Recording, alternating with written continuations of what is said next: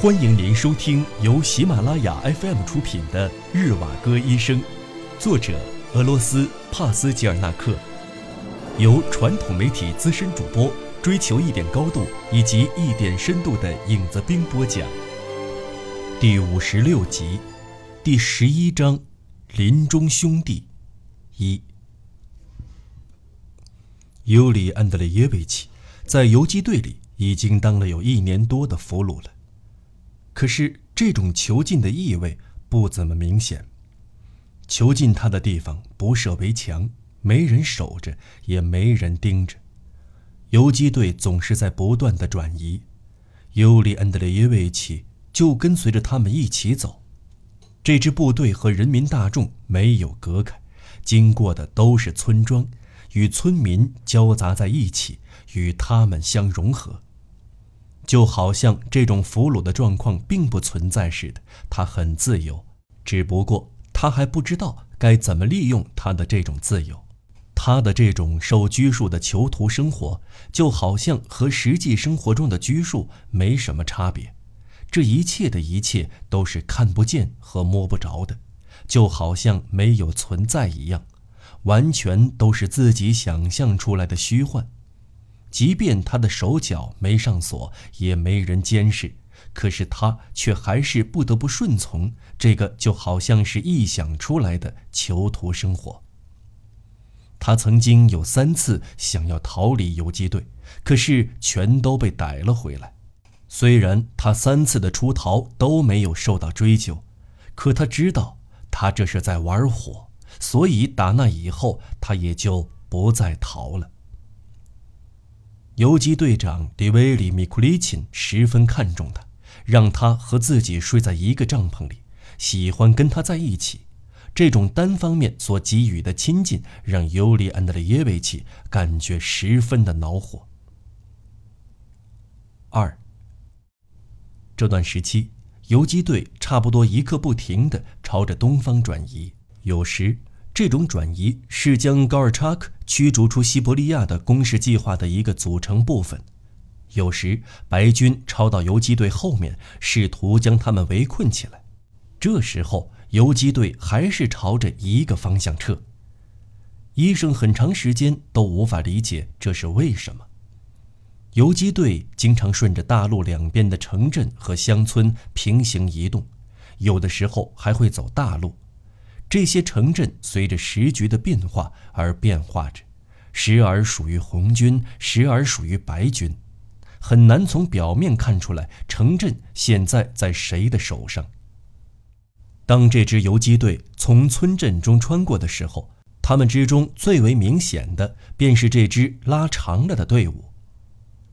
路两旁的村舍就如同一下压到了地底下去了，踏着泥泞的骑兵。马匹、大炮和背着背包相互挤着的那些大个子步兵朝前走，好像高过了房屋似的。一天，就在一座这类的村镇上，医生接到命令去接收游击队缴获的战利品——一座英国药品库。这是比尔卡将军的军队逃跑时丢掉的。这是一个黑漆漆的下雨天，天幕下只变得出两种颜色。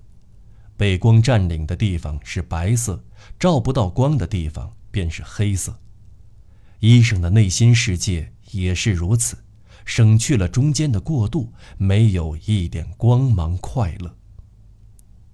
军队转移频繁，所经道路完全踩踏坏了，现在道路上满是黑色的泥浆，甚至有的地方连过都过不去。街道上。只有几个隔得很远的地方能够过去，无论从哪个地方拐，都必须拐个大弯儿。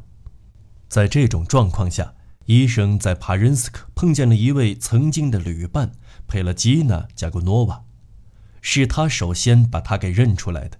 刚开始，他没有立刻就记起这个面相有点熟悉的女人是谁。他在路的对面，就如同站在运河的对岸一样，朝着他瞥来富有深层意味的眼光。隔了一小会儿，他已经全部想起来了。在满是人的车厢里，押解着服劳役的人们，看押着他们的卫兵和辫子置于胸前的女旅客，以及自己的家人。去年全家乘车的景象，全部都映在他的脑海里了。他一心牵挂着的家人的面孔，全部浮现在了他的眼前。他向他点了点头，让他朝前走几步，走到那个扔两块石头便能过去的泥泞的地方。他也朝着这个地方，面对着加古诺瓦走去，和他打了声招呼。他跟他讲了很多事。他提起同一个车厢里被非法逮进了劳工队却没有受到污染的相貌可人的男生瓦夏。瓦夏曾经与医生一起坐在同一节车厢里。他还对他讲起了自己在瓦夏家维列杰尼吉镇的日子。他住在那里，感觉很不错。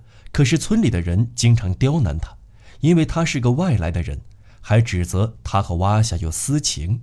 这些全都是村里人在胡编乱派。他迫不得已才离开了那里，否则就要被他们那些污言秽语给淹没了。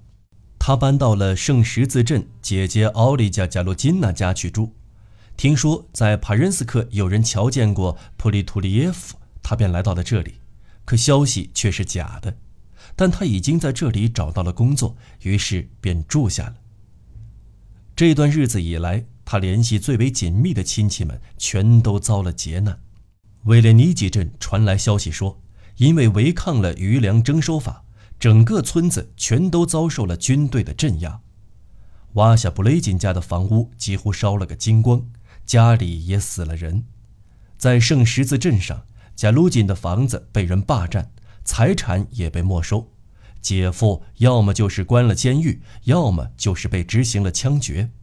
外甥失踪，至今都没有消息。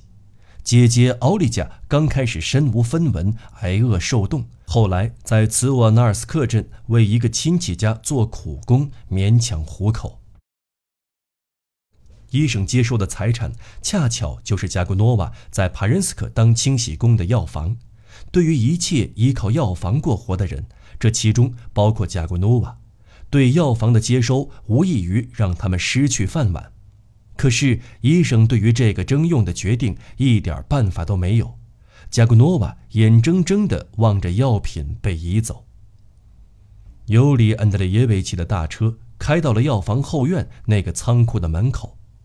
成捆的药品堆满药瓶和药盒的筐子被抬上了车，马厩里那匹长满癣的瘦马和药房老板一起无比哀伤地看着药品被一筐筐地抬走。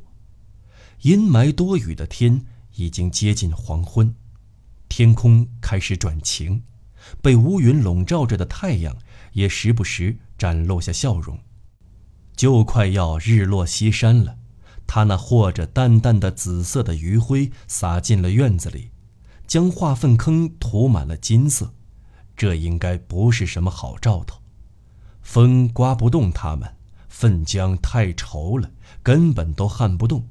可是大路上那坑洼存下的雨水却被风摇曳的出现阵阵涟漪，泛着微微的红光。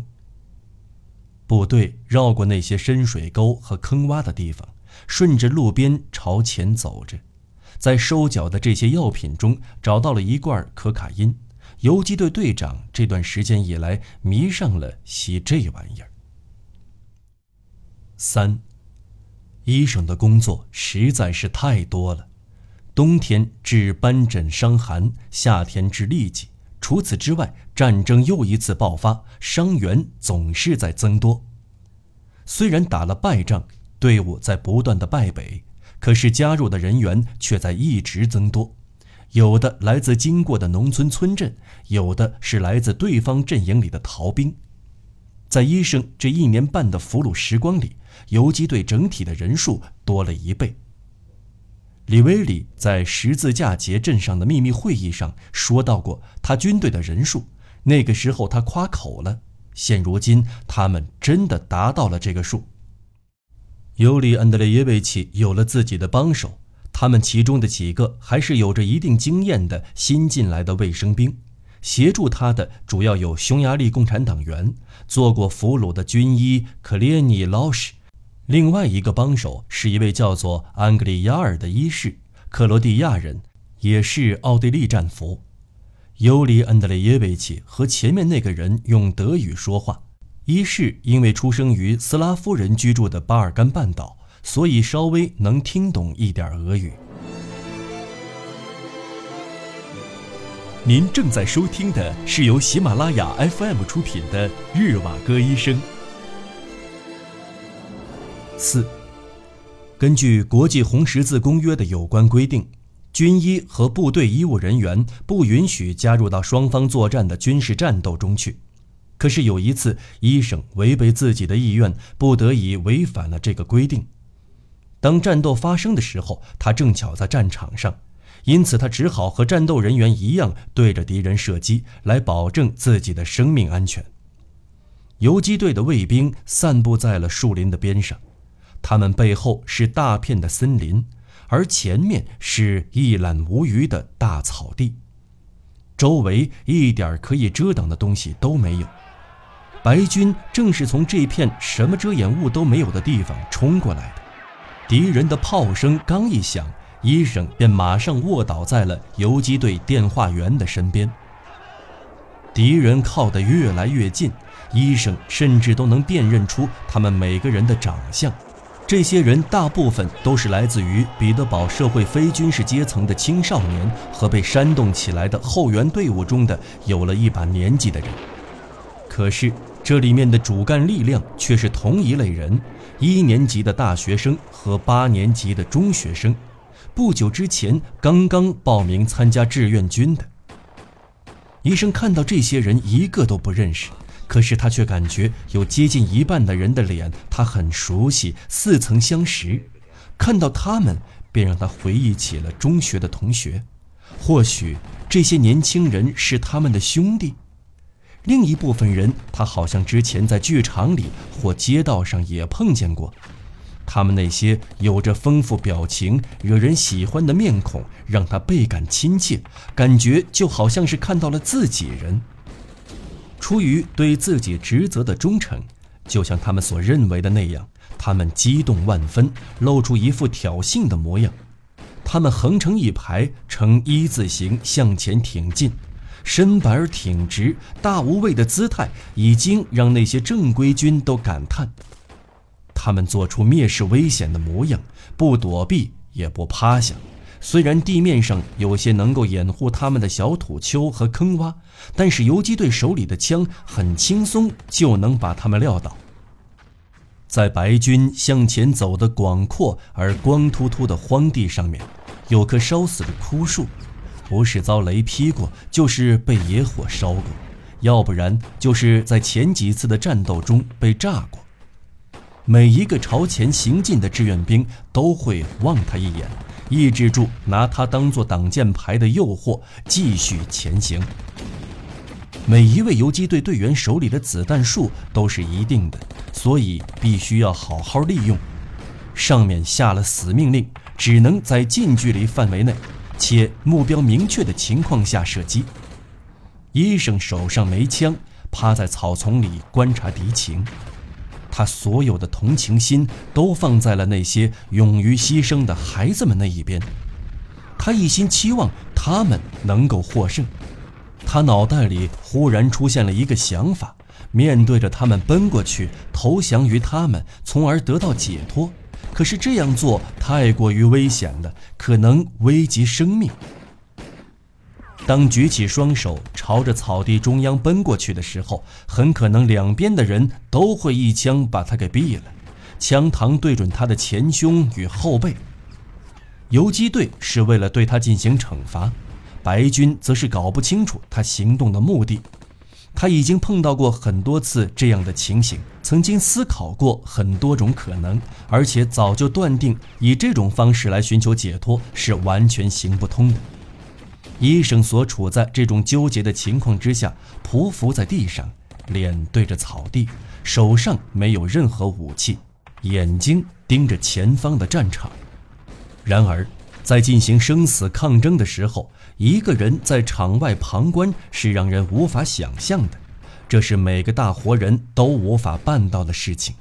不是因为要自保，而是要遵从现在这一刻的法则，顺从周边发生的事情的规则。将自己置身于世外是违反规则的，必须做和别人一样的事。战斗正在继续，他和同伴们都受到了对方的攻击，他应当还击。当他身边的电话员抽搐了一阵之后，僵直了身体，最终不再动了的时候，医生把他的子弹袋拿了下来，端过步枪，爬回到原来的地方，一枪连着一枪地开了起来。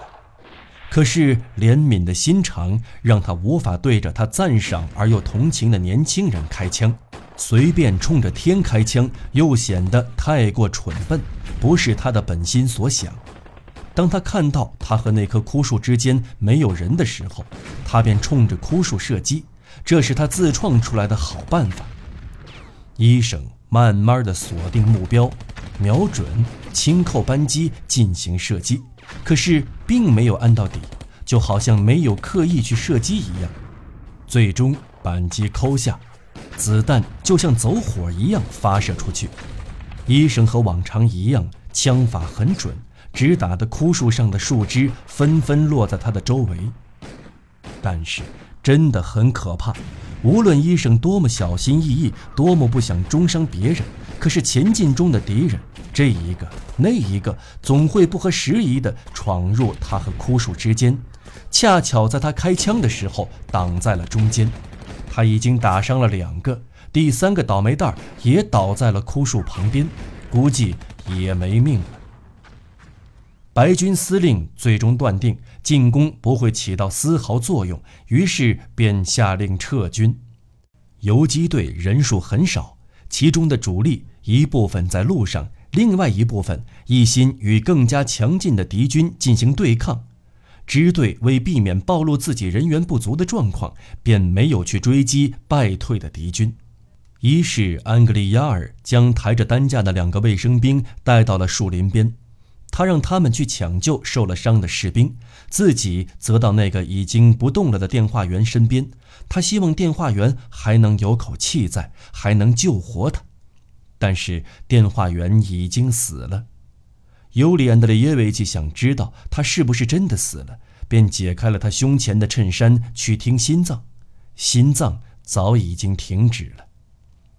死者脖子上套着个护身香囊，尤里安德烈耶维奇将它拿了下来，香囊里裹着一个几乎要折烂了的纸片，医生把纸片打开了，碎片从他手上掉了下来。纸上记录的是第九十一诗篇的摘录，可是与原文有很大的不同。这是人们在做祷告的时候自己添加进去的，人们口口相传的时候会有些夸大，所以到最后差异也就很大。古斯拉夫文这段是用俄文写上去的。诗篇中说道：“得到全能者的庇护。”而在俄文中，这句已经变成了咒语的标题“庇护”。诗篇，你不必再害怕暗夜带来的恐惧或白昼暗藏的危险，改为激励的话，你没必要恐惧战争所带来的危险，因为他知晓我的名讳。俄文变成了以后知道我的名讳，在危难一刻，我必得与他同在，我要将他拯救。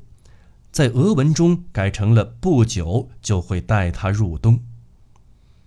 诗篇一直被认为有抵御子弹攻击的功效，早在帝国主义战争的那段时间，士兵就拿它当做自己的护身符，随时挂在身上。时光已经过去了很多年，亦或在更晚些的时候，被捕的人将他们缝在衣服里。每到夜里去受审的时候，他们便会在心里默念这些诗文。尤里·安德烈耶维奇从电话员旁边经过，走到草地上被他打死的白军士兵的尸首前面，年轻俊美的脸颊上显现出圣洁与宽容，所有悲苦的表情。我为什么要把他杀死呢？医生想到，他将死者的外套解开。衣服上整整齐齐地绣着这名卫兵的名字：谢廖扎·兰茨维奇。估计是心疼他的老母亲亲自缝上去的。从血撩扎的衬衫处掉出来一条垂挂在项链上的十字架、鸡心和一个又扁又平的小金匣子，掉坏的匣子盖就好像用钉子弄上去的。小匣子开了一半，里面掉下来一个叠起来的小纸片。医生把纸片打开来看，几乎都不相信自己的眼睛。这个也是诗篇中的第九十一篇。只不过是依照古斯拉夫体印刷的。这个时候，谢廖扎全身抽搐了一下，呻吟了半晌。他还活着。检查之后才发现，他的内部器官稍微受到了一些震动。子弹刚巧射在了母亲的辟邪物外侧上的时候，已经没有什么力量了，这才救了他一命。可是该怎么处置这个被射倒在地上、现在已经处于昏厥状态的白军士兵呢？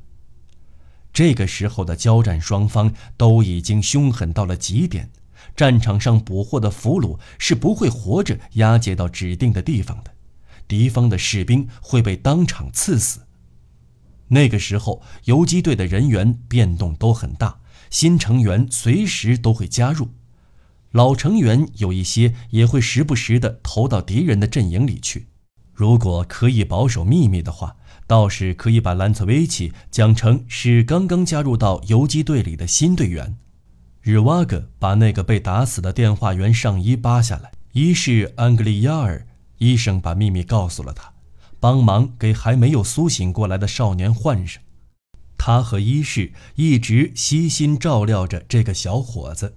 很快。兰茨维奇恢复了健康，虽然他没有对救助自己的医生们欺瞒，坚持要返回高尔察克队伍中去继续与红军抗争，但医生们还是放了他。